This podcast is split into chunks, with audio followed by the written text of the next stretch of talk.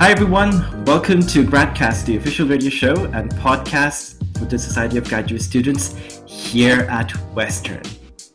I'm here with a very close friend of mine and my roommate, Erlantz Etxeberria from the Basque Country, and he's doing a PhD in philosophy of science, the same field that I'm studying. So we've chatted a lot about these issues, uh, and I'm excited. So uh, I'm also joined here with my co-host, Liam Clifford. Awesome, and we're gonna have a lot of fun. So welcome to our show, Erlantz. Thank you very much. Thanks for having me. So, Erlantz, let us know. Um, we want to know more about how you came to be interested in philosophy, in philosophy of science, but also a little, a little about Basque Country and their culture as well. Uh, yeah. So, in terms of how I became interested in philosophy, I took a class in philosophy uh, during high school, um, and I really appreciate that we had a chance to get to get a class in high school. Uh, but then, when the time came for choosing a degree at university, I actually chose engineering. So, uh, as an undergrad, I did my uh, degree on electronic engineering and it was just when I finished that I was still like liking things that do philosophers do and wondering what it looked like to do philosophy. So I enrolled in philosophy right after I finished. And ever since then, I'm like, well, this is really something I enjoy and I like doing. Uh, so that's how I got actually uh, in, into philosophy. Very good, Erlantz. I, I must say I have visited the Basque Country before, and it's fabulous. Um, you know, seeing the Guggenheim Museum in Bilbao was was uh-huh. something uh, incredibly worthwhile. So I very much appreciate um, where you're coming from. Now, in regards to where else you're coming from, there there couldn't be more two separate things than engineering and philosophy. So, what was your catalyst for dealing with something completely black and white? To something that dealt with the gray? Uh, I would. I think I would disagree with you. I don't think they are so apart from each other, and it was actually puzzling for me when I enrolled in philosophy. And first year, you take a class on logic, for example. That's part of our curriculum, and so everything has to do with this and or connectives and truth, false, one, zero and that's exactly what I did also in electronic engineering. Uh, we dealt with what, what's called logic gates uh, to create circuits. Uh, so an AND gate would be if it, it, has two inputs, if both of the inputs have a current or a voltage in it, uh, the output is also going to have. So it, it works exactly the same way. Uh, but that's, I guess, more anecdotal, right? Uh, but I also think that they share a few things like um, analytic thinking, about things. Uh, there are other things they don't share. You're right. Like, of course, uh, philosophy is a lot more about writing and reading uh, text. Um, but I, I also think that they share a lot of stuff. And there's a famous case, in, in, fact, that uh, a famous philosopher from the 20th century, uh, Ludwig Wittgenstein, he he actually studied engineering, uh, mechanical engineering. Then he got into a PhD on aeronautics, um, and then just out of his interest in uh, on, on, those topics, uh, he also got interested in mathematics, logic, and eventually in philosophy. So uh, you can see how these are somewhat related. Well, yeah, that, that's pretty fascinating. I mean, I still get questions about philosophy, and uh, I come from a background, a mathematical background. I did my undergrad studies and did a major in mathematics uh-huh. and initially specializing in mathematics. And yet I got interested into philosophy of math questions. Now, you do something um, a little similar as well. Uh, you do philosophy of science, general science in particular. So tell us about what this field is about. And also, uh, if you could sum up roughly what your research is about. Sure. Um, so, philosophy of science, I, I, would say it's a relatively new branch of philosophy, uh, officially starting in the 20th century.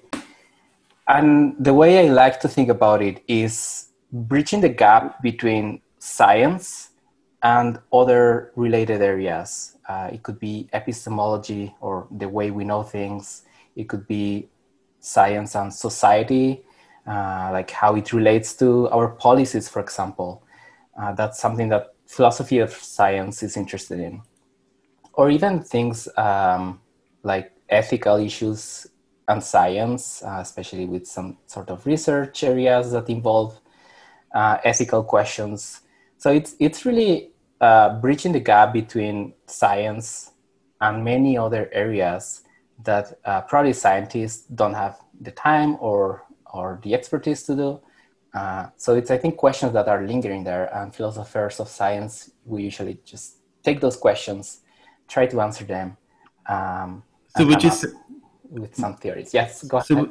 Would you say it's a shift in focus uh, and not so much in in almost a different kind of field, but it's just a focus focusing on different kinds of questions, It may be foundational questions, maybe methodological questions. And I guess this is where your research comes in as well. Yes, absolutely. So um, you you would like to think about philosophy of science as thinking about science. So you are not doing science, uh, but you are looking at how science is done, how it is uh, even communicated to the public. So a bunch of different things uh, that are related to the scientific practice. Um, the way this connects to my research um, is I'm especially interested in questions about methodology of science. Uh, that has to do with, well, different things about how scientists actually work, how they infer things about their from, from their work. Um, I was this summer I was working with uh, Professor Jacqueline Sullivan, and she she's working in a very interesting research project uh, about how different scientific groups work together and end up having some sort of study published. And it's a collective endeavor that, that they do. So it's really puzzling to see how uh, the sum of all these individuals working on a topic or, or many different uh, people who are working in a lab, for example, a research group, end up having uh, a single study out of that. So that involves a lot of people, and that involves a coordination between them, different beliefs, different inputs, and that all ends up having one result. That's very interesting. I, you know, I've never actually thought about sort of reconciling the difference between uh, developing these scientific conclusions and then our ability to then apply it to the world around us. Now, we talked about how do we do science? You know, it seems like a relatively simple question to ask, but at least to anyone in a science background, the scientific method comes uh-huh. up. Do you mind just explaining to our listeners a little bit about what that is? Yeah, absolutely. So, scientific method, uh, there are different models of how it works. Uh, but the traditional model, or what we call the textbook model that you may learn in high school, uh, it starts with observations about the world, some facts that you collect, uh, and then you create a hypothesis out of that. Uh, so, for example, you might uh, look at the sky, see these all stars, uh, the positions they are, the way they move, uh, and then you come up with a hypothesis for why they are in that position or how they move what's the motion that are they going around something else um, and so on. And then from there you make predictions.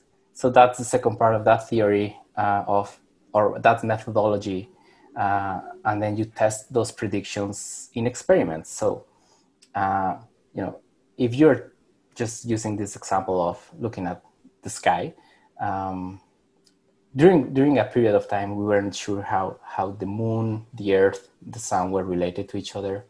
Uh, so for many years we thought that the earth was the center of the universe and everything else was going around it right? Um, but once you hypothesize that we are going around the sun and not the other way around uh, then you come up with certain ways of testing that hypothesis Uh, so, you know, maybe an eclipse could be an instance of that where uh, you can predict how it's going to happen. You explain how uh, the sun is going to be, uh, or the earth is going to be casting a shadow on the moon, and so on. So that's usually uh, what's called a hypothetical deductive model of um, of method of the, as a methodology. Um, but I think that oftentimes um, scientists are more familiar with other methods that have, have to do, which are also connected to this one. Uh, but for example, uh, Popper's falsificationism. Um, I'm not sure why, but that seems to have a lot of traction on scientists, uh, which again works in a similar way. You come up with a hypothesis and then you test it, and then you try to see whether what you what you predicted is true or false in an experiment. Right, and so I guess sometimes people um, just sort of assume that there is the scientific method, and it turns out that that's that's just not the case, and things are a lot more complex and messy at times, and there's nothing about a correct model necessarily of a scientific method. Uh, so that's pretty fascinating. I also read that you you're working on uh, other issues as well. For example, uh, the replic- replicability um, crisis or mm-hmm. replication problem. Could you yes. tell us about this particular issue? Because I've heard of this issue arising in other fields as well. Right. Yeah, no, you're absolutely right. Uh, this actually connects to what you were saying about having different methodologies in different fields. Uh, not not every science has the same methodology. Um, so usually when, when I was talking about this method of hypothetical deductive method or falsificationism, uh, those are usually applied in physics, which uh, was a science which was getting a lot of results uh, in the 17th, 18th, 19th century. Um, but then, interestingly, now we have sub branches within philosophy of science so you have a philosophy of biology, for example, philosophy of ecology. Right. So we have been uh, developing different branches to different sciences because we realize that actually uh, even the methodology could be different in, in each of those in each of those specific sciences and i think that's i think that's an interesting point because at least to someone who doesn't come from a science background uh-huh. you hear the scientific method and you think it's this one all-encompassing i guess formula in order to develop you know a, a, science a scientific factor theory. I don't i don't know what the correct the terminology is. Um, but it's it's sort of interesting how you're how you say that it's it's a lot more heterogeneous than at least meets the eye yeah, that's right. We realize about that. Um, but uh, as I think Yusuf was pointing out, the problem of replica- replication in science comes uh, specifically in certain areas more than others. Which, and it, ha- okay. it has to do with um, a really troubling thing, which is that up to 50% of the studies which are published in some areas are not able to be replicated by other research groups. So you have a study that um, could be coming to the conclusion that I know, um, maybe in social psychology, that there's this thing about priming effects on people's beliefs. Uh, and there's a, a, study about that. And then it turns out that other research groups have tried to replicate that study and they weren't able to get the same results. So that is the problem of replication that uh, Yusuf was referring to. And, and it's really uh, a big problem because when we're talking about the scientific method, um, one of the parts, one, one key part of that is that we take those to be uh, public in a way that anyone can know about them. Uh, that's part of what makes them uh, available to everyone. And also, replication should be something that you would expect from a well-performed experiment, right? Uh, it's part of the reason why we trust science is that uh, we take the results to be true and that involves that they are replicable. But it turns out that in many areas, um, and that is again maybe a problem that happens more often in, in a specific science, such as uh, social psychology, even sociology, um, economics, usually uh, with sciences that involve more interpretation of the results. I think that's, and I, I just want to pick up on that point of rep, replicability. It's a very difficult word to pronounce. Right. Um, but what I'm what I'm gauging from it is that it's it's essential in the field in order to be able to do this. So when it doesn't happen, does this become more of a scientific problem or more of a philosophical problem? I would say it's a scientific problem. Uh, because science tries tries to get knowledge about facts about the world, uh, tries to identify different factors that influence something, if if a drug works to cure something or not. Uh, so it's definitely about the knowledge that we have about science, right? Uh, it's just that philosophers have been those who have pointed out that there's a huge problem with replicability and uh, and it has to do again with the trust we have in science. So you expect replicability to be something that is taken for granted for any study, right? Uh, but there are actually reasons why that is the case. So um, on the one hand, there are not many uh, experiments performed or many studies performed that try to replicate.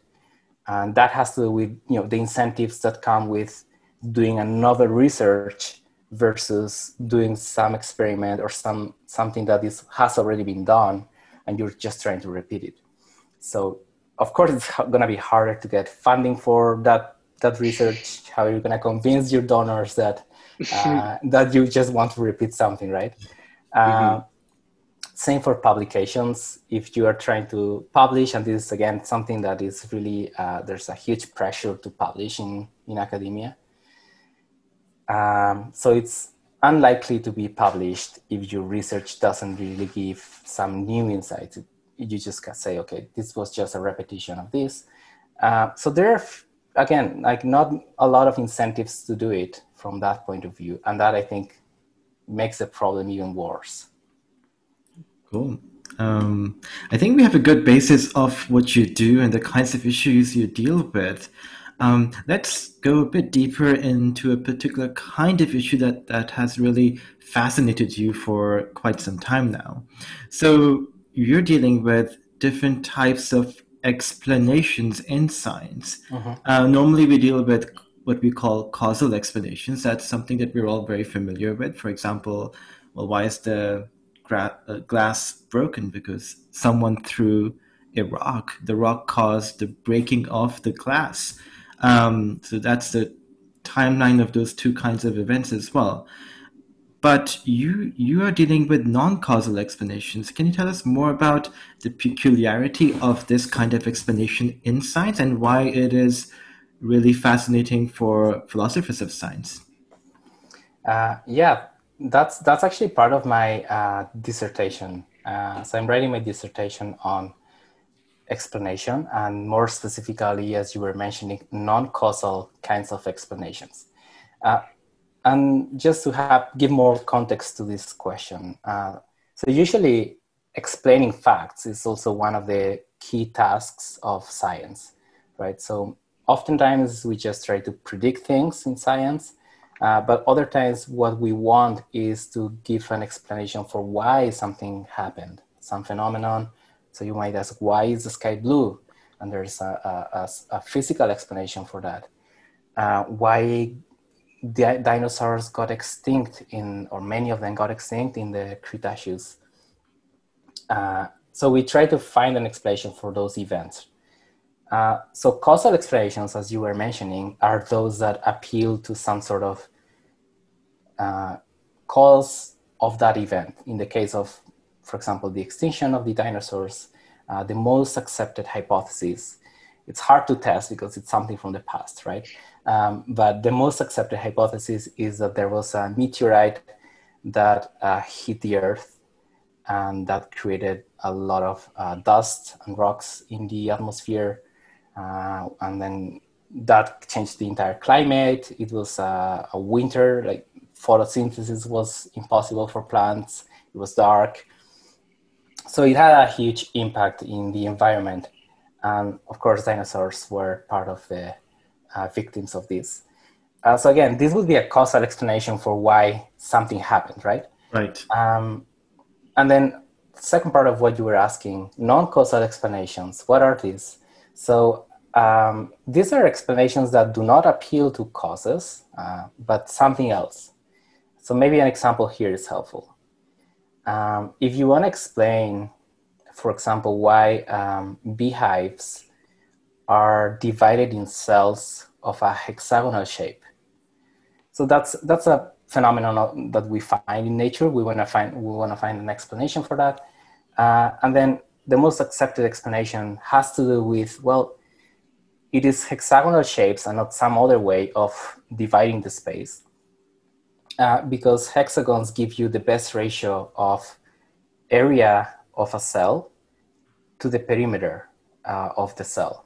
So in that case, uh, you need the least amount of material, or bees need the least amount of material to create the cell of a hexagonal shape, um, because that gives you this, the best ratio. And that ratio about you know uh, area and perimeter is a geometrical fact. So it's not something. It's not of a causal nature, uh, even though the the entire explanation will have know, combination of an evolutionary reason for why that was helpful. So it's going to contain other things as well. Uh, but it contains a purely mathematical, this, in this case, geometrical fact about hexagons.